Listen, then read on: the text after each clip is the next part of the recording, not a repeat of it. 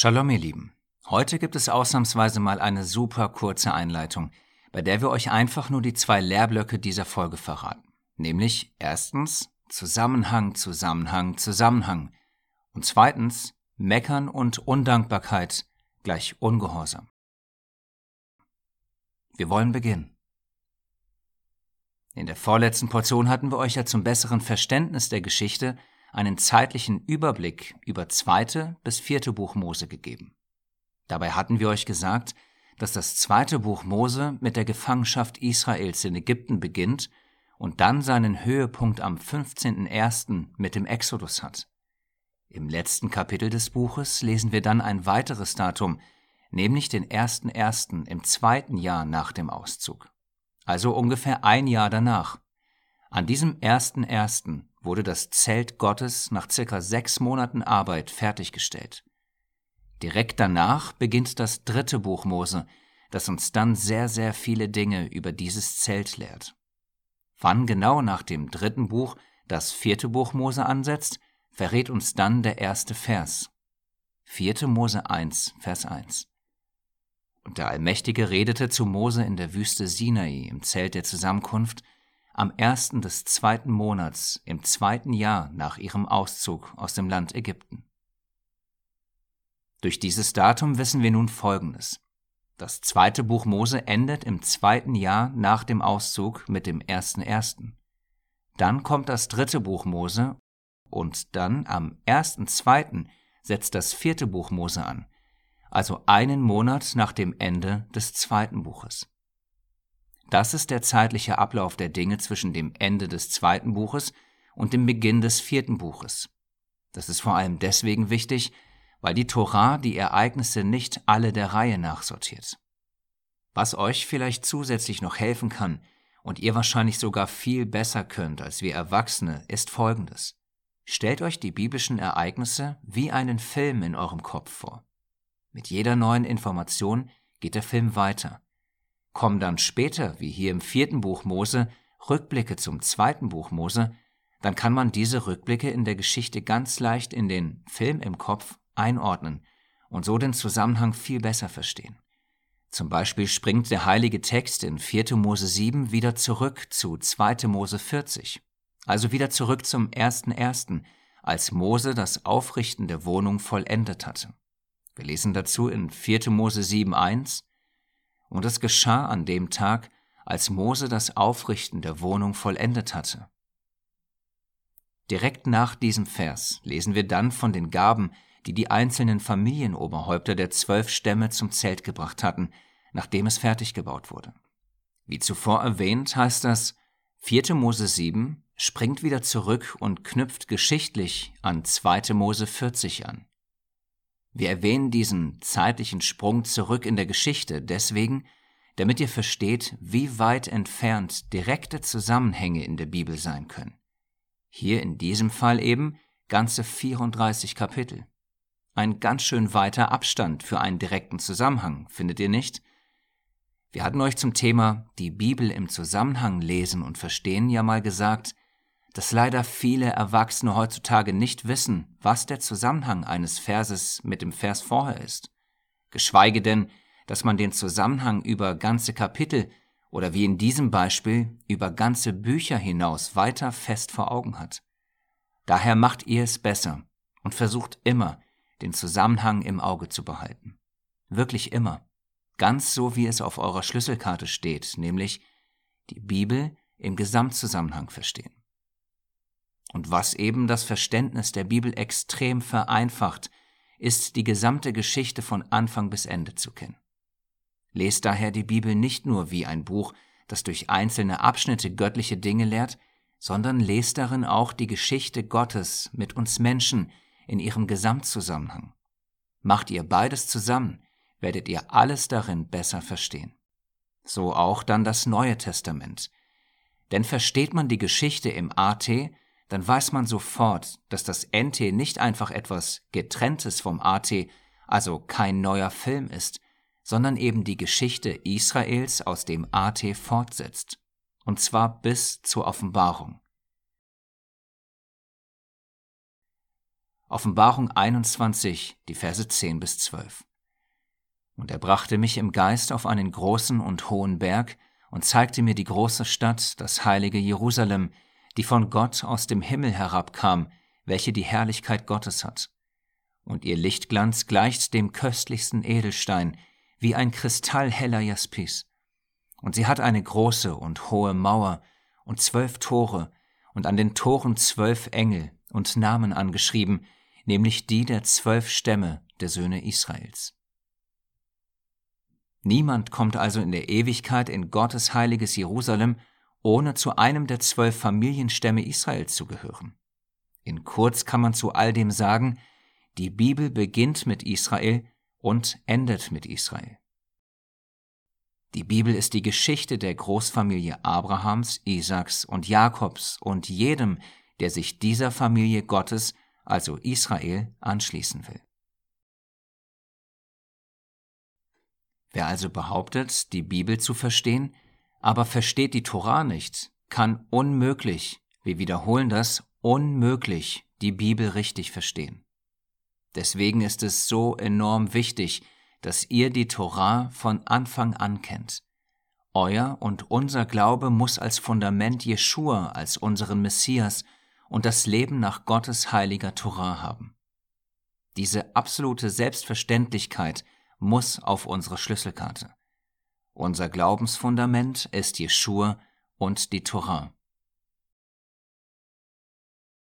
Und dieser Vers aus Römer 3:31 bestätigt das. Schaffen wir etwa das Gesetz Gottes ab, wenn wir behaupten, dass der Glaube entscheidend ist? Nein, im Gegenteil. Wir bringen es überhaupt erst zur Geltung. So, wir sind am Ende des Lehrblocks angekommen. Abschließend möchten wir euch eine ganz spezielle Aufgabenkarte dazu geben. Es ist quasi eure Daueraufgabenkarte für das richtige Lesen und Verstehen der Bibel. Stellt euch von Anfang an das Gelesene immer bildlich vor euren Augen vor. Füllt sozusagen euren biblischen Film mit immer mehr Details. Aber nicht mit Details, die ihr aus irgendwelchen Bibelfilmen kennt, denn die können euch auch irreführen, sondern füllt den Film mit den Details der Heiligen Schrift. Betrachtet dabei alles in seinem Zusammenhang. Ihr werdet sehen, dass dieser kleine Trick euch enorm helfen wird, die Bibel immer besser zu verstehen. Zu diesem kleinen Trick passt eine Aussage total gut, bei der wir nicht wissen, von wem sie ist, nämlich Willst du, dass jemand etwas lernt, dann erzähle ihm eine Geschichte dazu.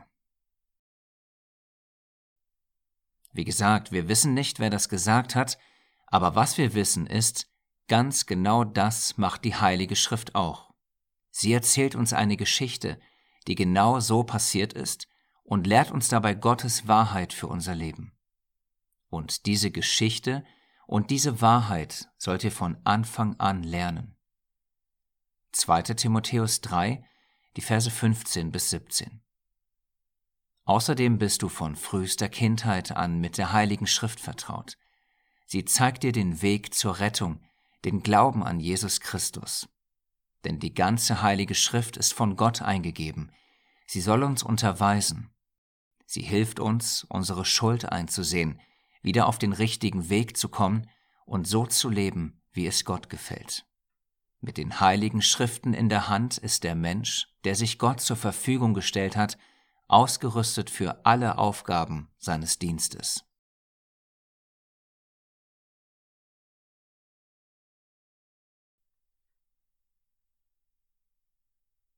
Meckern und Undankbarkeit gleich Ungehorsam. Passend zum letzten Lehrblock fangen wir diesen hier mit der Fortführung der Geschichte aus dem zweiten Buch Mose an. Denn das aus Ägypten befreite Volk war jetzt lange genug am Berg Sinai gewesen. Nun soll es nach dem Erhalt der Gebote und dem Bau des Zeltes endlich wieder aufbrechen und weiter Richtung Heimat marschieren. Wir lesen dazu in 4. Mose 10, Verse 11 bis 12. Und es geschah am zwanzigsten Tag im zweiten Monat des zweiten Jahres, da erhob sich die Wolke über der Wohnung des Zeugnisses. und die Kinder Israels brachen nach ihrer Aufbruchsordnung aus der Wüste Sinai auf. Also am 20.02., über ein Jahr nach dem Auszug aus Ägypten, geht es nun endlich weiter. Das Volk soll seine Zelte und das Zelt Gottes abbrechen und sich von Gott führen lassen. Wie? Vor allem durch die Wolkensäule bei Tag und die Feuersäule bei Nacht. Auf diese Weise wird Gott das große Heer Israels durch die Wüste leiten und es vor möglichen Feinden beschützen. Doch schon bald begannen die Israeliten sich beim Allmächtigen über ihre Schwierigkeiten zu beklagen. Als der Allmächtige dies hörte, wurde er zornig auf sie und ließ ein Feuer am Rand ihres Lagers ausbrechen, das einen Teil des Lagers zerstörte. Das steht geschrieben in 4. Mose 11, Vers 1. Wir sehen hier, dass direkt nach dem Aufbruch vom Berg Sinai das Volk zu meckern beginnt. Ihr könnt euch dazu vielleicht noch an die Folge zum zweiten Buch Mose, Kapitel 13 bis 17 erinnern, wo das Volk ständig an Mose rummoserte. Da hatten wir euch ein kleines Rätsel mit der folgenden Frage gegeben. Wisst ihr, was das Gegenteil von meckern ist? Antwort Zufrieden sein. Man könnte auch sagen, dankbar für das sein, was man hat. Aber das war das Volk damals nicht. Stattdessen hatten wir in der entsprechenden Portion immer und immer wieder davon gelesen, dass sie meckerten, moserten, jammerten, rummotzten, mit nichts zufrieden waren und keinerlei Dank gegenüber Gott hatten. Hier wiederholt sich die Geschichte, wie sie es leider fast immer tut. Denn auch hier hat das Volk nichts Besseres zu tun, als schon wieder zu meckern, zu mosern, zu jammern und mit nichts zufrieden zu sein. Dieses Mal geht es sogar so weit, dass sie sagen, dass es besser gewesen wäre, wenn sie in Ägypten geblieben wären. Das muss man sich mal vorstellen. Als sie dort waren, schrien sie um Befreiung, und jetzt, jetzt wollen sie wieder dorthin zurück. Schon ziemlich krass. Könntet ihr euch vorstellen, auch so zu reagieren? Vielleicht ist es schwierig, sich da in diese Situation hineinzuversetzen. Daher die allgemeine Frage, könntet ihr euch etwas vorstellen, was ihr gar nicht mögt und weghaben wollt, dann ist es weg, aber nachdem es weg ist, wollt ihr das, was ihr eigentlich nicht mehr haben wolltet, doch wieder zurück? Eben genauso wie das Volk damals. Sie wollten aus der Sklaverei wegkommen, Sie kamen weg und dann wollen sie doch wieder dorthin zurück. Also, könntet ihr euch ein solches Verhalten vorstellen? Die Antwort, die man fast immer dazu hört, ist So etwas würde ich niemals machen. Wirklich? Seid ihr euch da ganz sicher? Wir geben euch mal ein kleines Beispiel dazu. Dadurch versteht ihr vielleicht besser, dass wir Menschen im Kern alle genauso drauf sind wie das Volk damals, so natürlich auch ihr. Eine gewisse Zeit lang gab es wegen Corona keine Schule. Zuerst fanden das die Kids natürlich total toll. Es war ja wie zusätzliche Schulferien, die quasi aus dem Nichts kamen. Die Freude war riesig. Nachdem aber eine gewisse Zeit vergangen war, schlich sich langsam aber sicher bei immer mehr Kindern die Langeweile des Alltags ein. Dann, siehe da, nach einer weiteren Zeit Schulpause sehnte man sich auf einmal wieder danach, zurück in die Schule zu gehen. Etwas, was vor Corona für viele undenkbar gewesen war. Erkennt ihr, dass es dasselbe Verhalten wie vom Volk damals ist? Man ist unzufrieden, man will etwas, man bekommt es und dann ist man wieder unzufrieden so unzufrieden, dass man den alten Zustand wieder haben will. Und wisst ihr, was das Krasseste daran ist? Jetzt, wo die Kids wieder in der Schule sind, geht das Ganze wieder von vorne los. Und genau so wäre es auch damals gewesen. Nämlich, das Volk wollte wieder zurück nach Ägypten, aber wären sie wieder dort, würden sie direkt danach wieder um Befreiung schreien. Schon ziemlich heftig, wie wir Menschen drauf sind, oder? Wir möchten euch an dieser Stelle eine Gemeinschaftskarte zu diesem ganzen Thema geben. Fragt eure Eltern mal, wo sie in ihrem Leben schon mal dieses Verhalten an sich erkannt haben, also dass, nie mit dem zufrieden sein, was man hat. Fragt sie auch, womit sie heute zufrieden und dankbar sind, es früher aber nicht waren. Und, um fair zu bleiben, solltet ihr sie auch fragen, wo sie bei euch erkennen, dass ihr unzufrieden und undankbar seid. Tauscht euch über alle diese Dinge aus und helft euch gegenseitig, es zukünftig besser zu machen. Betet gemeinsam dafür, dass Gott euch eure Dankbarkeit mehrt. Denn wie ihr gerade gesehen habt, liegt Unzufriedenheit und Undankbarkeit quasi in unserer gefallenen Natur. Es ist also nicht so, dass nur sie damals so waren und dass ihr Verhalten damals so besonders war.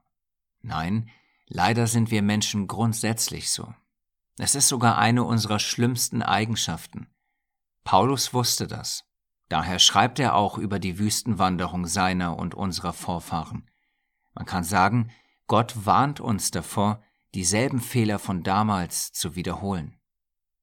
1. Korinther 10, die Verse 1 und 6. Liebe Brüder, vergesst nicht, was vor langer Zeit unsere Vorfahren in der Wüste erlebt haben. Alle diese Ereignisse sind uns als warnendes Beispiel gegeben.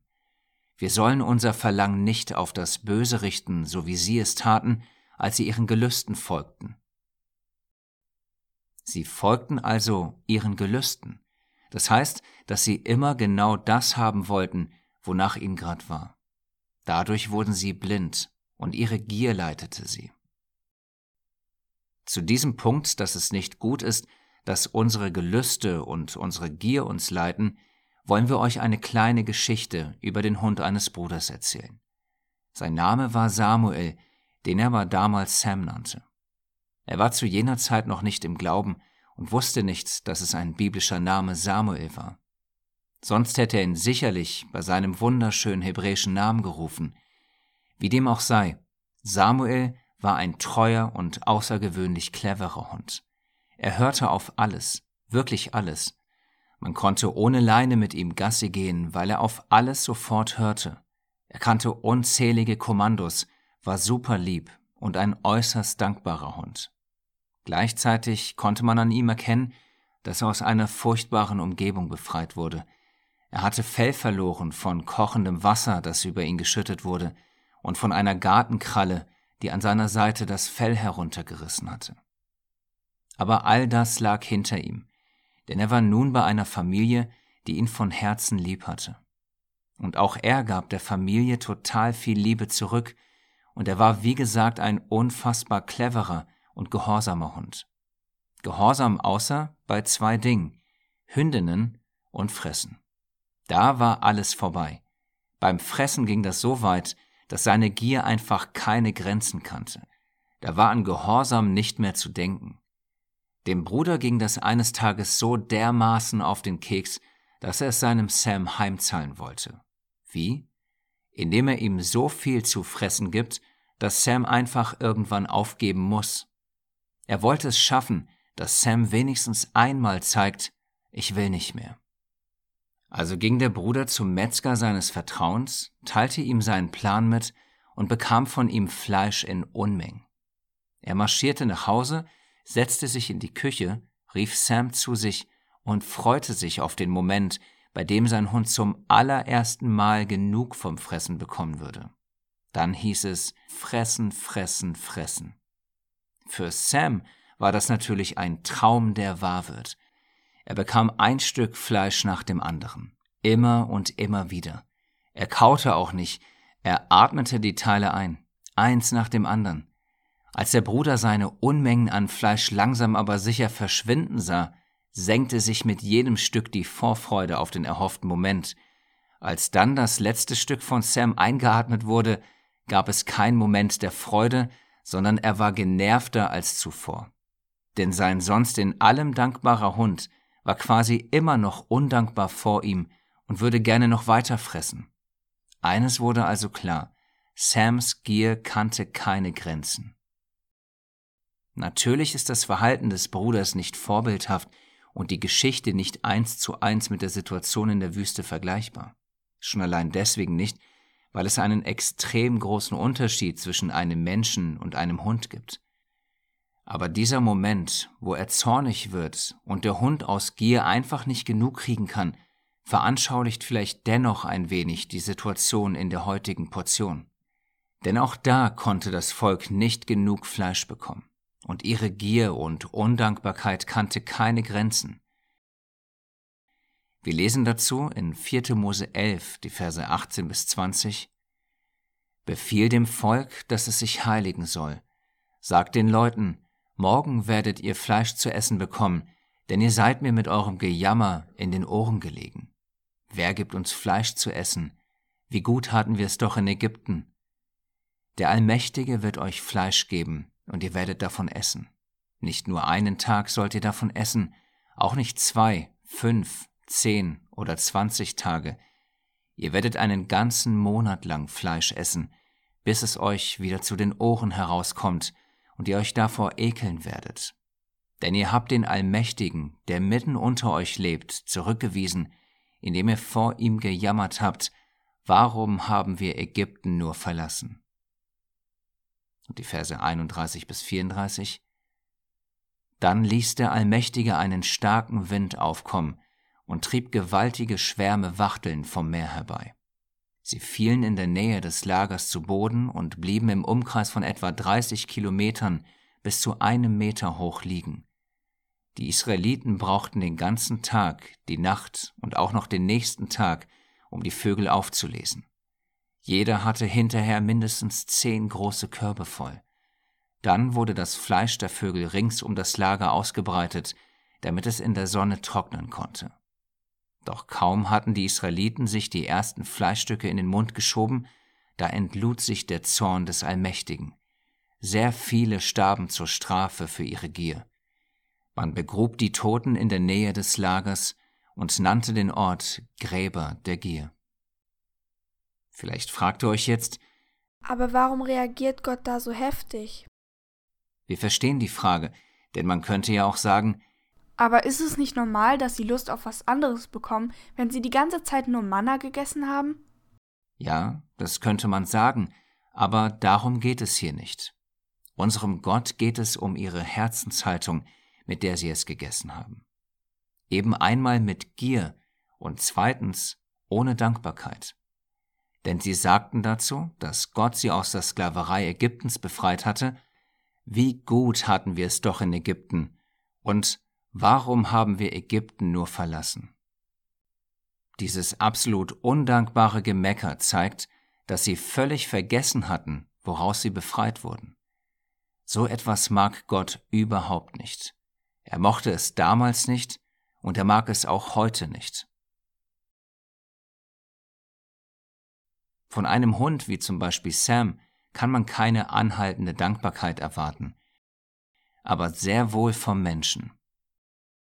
Man kann von uns erwarten, dass wenn man aus der Sklaverei befreit wurde, dankbar dafür ist. Ein Leben lang. Aber das waren sie eben nicht. Nicht einmal ansatzweise.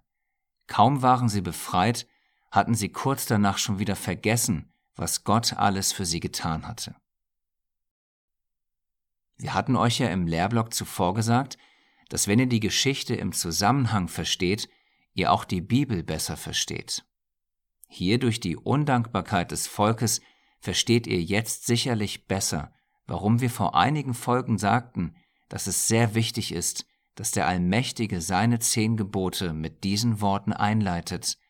Ich bin der Allmächtige, dein Gott, der ich dich aus dem Land Ägypten, aus dem Haus der Knechtschaft herausgeführt habe. 2. Mose 20, 1 bis 2.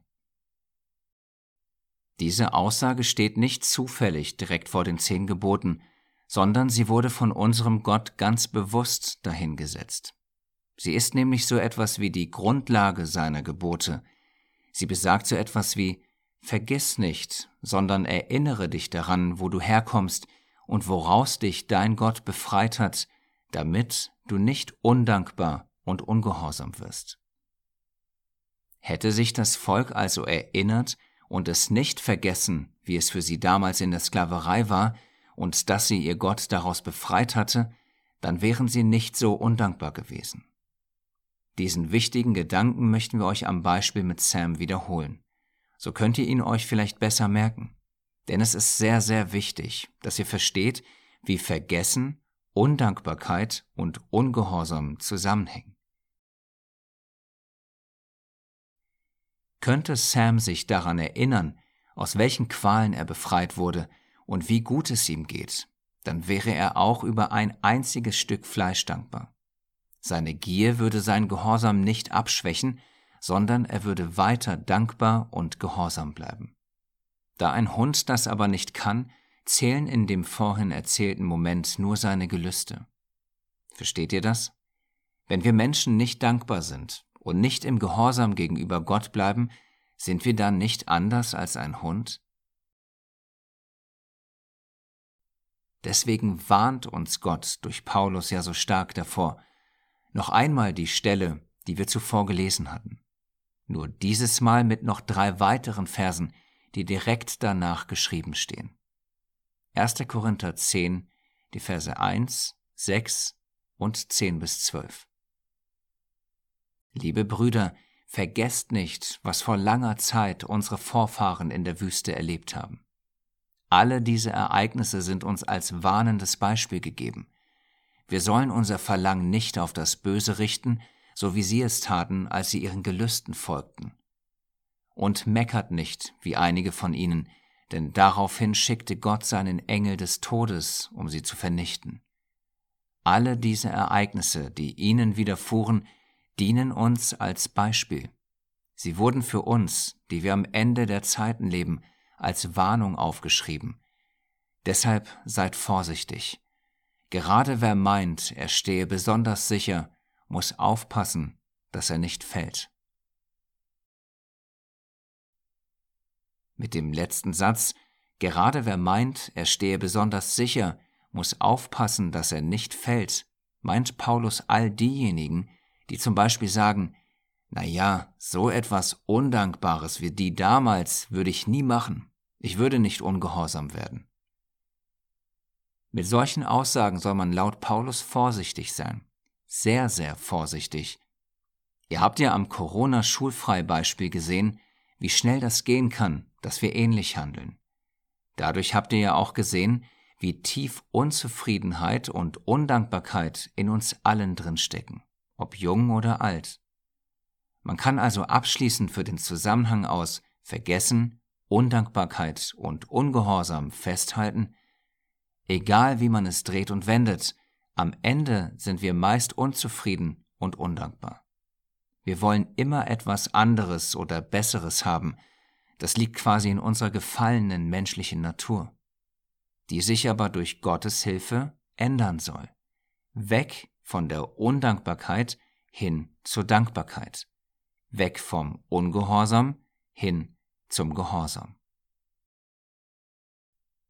Wir möchten euch zu all dem eine biblische Formel geben. Vergesse ich, wie gut es mir geht, kann es schnell passieren, dass ich undankbar für das werde, was Gott mir alles geschenkt hat.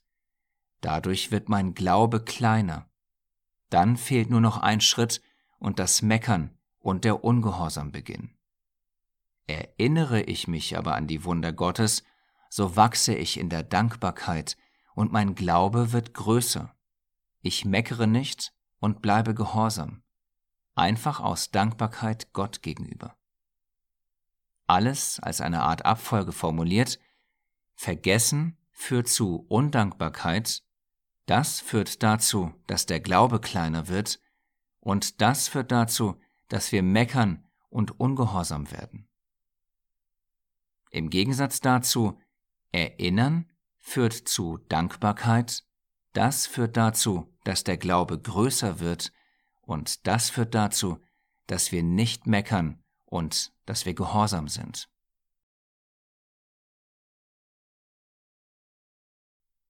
Oder ganz anders, wir sollten einfach immer dankbar sein. Für alles.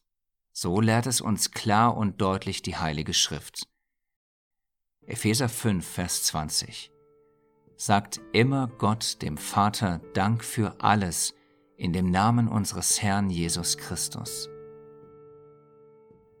Und wenn wir mal Sorgen haben sollten, was leider menschlich ist, dann gilt Philippa 4, die Verse 6 bis 7. Macht euch keine Sorgen. Ihr dürft in jeder Lage zu Gott beten. Sagt ihm, was euch fehlt und dankt ihm. Und der Friede Gottes, der alles Verstehen übersteigt, wird eure Herzen und eure Gedanken bewahren in Christus Jesus.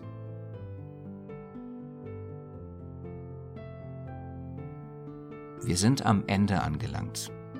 Möge unser himmlischer Vater uns allen gnädig sein, wenn wir mal undankbar sind und uns dabei helfen, immer mehr dankbar zu sein. Egal in welcher Situation. Egal ob jung oder alt.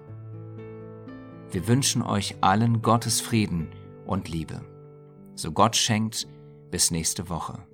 Eure Geschwister in Christus.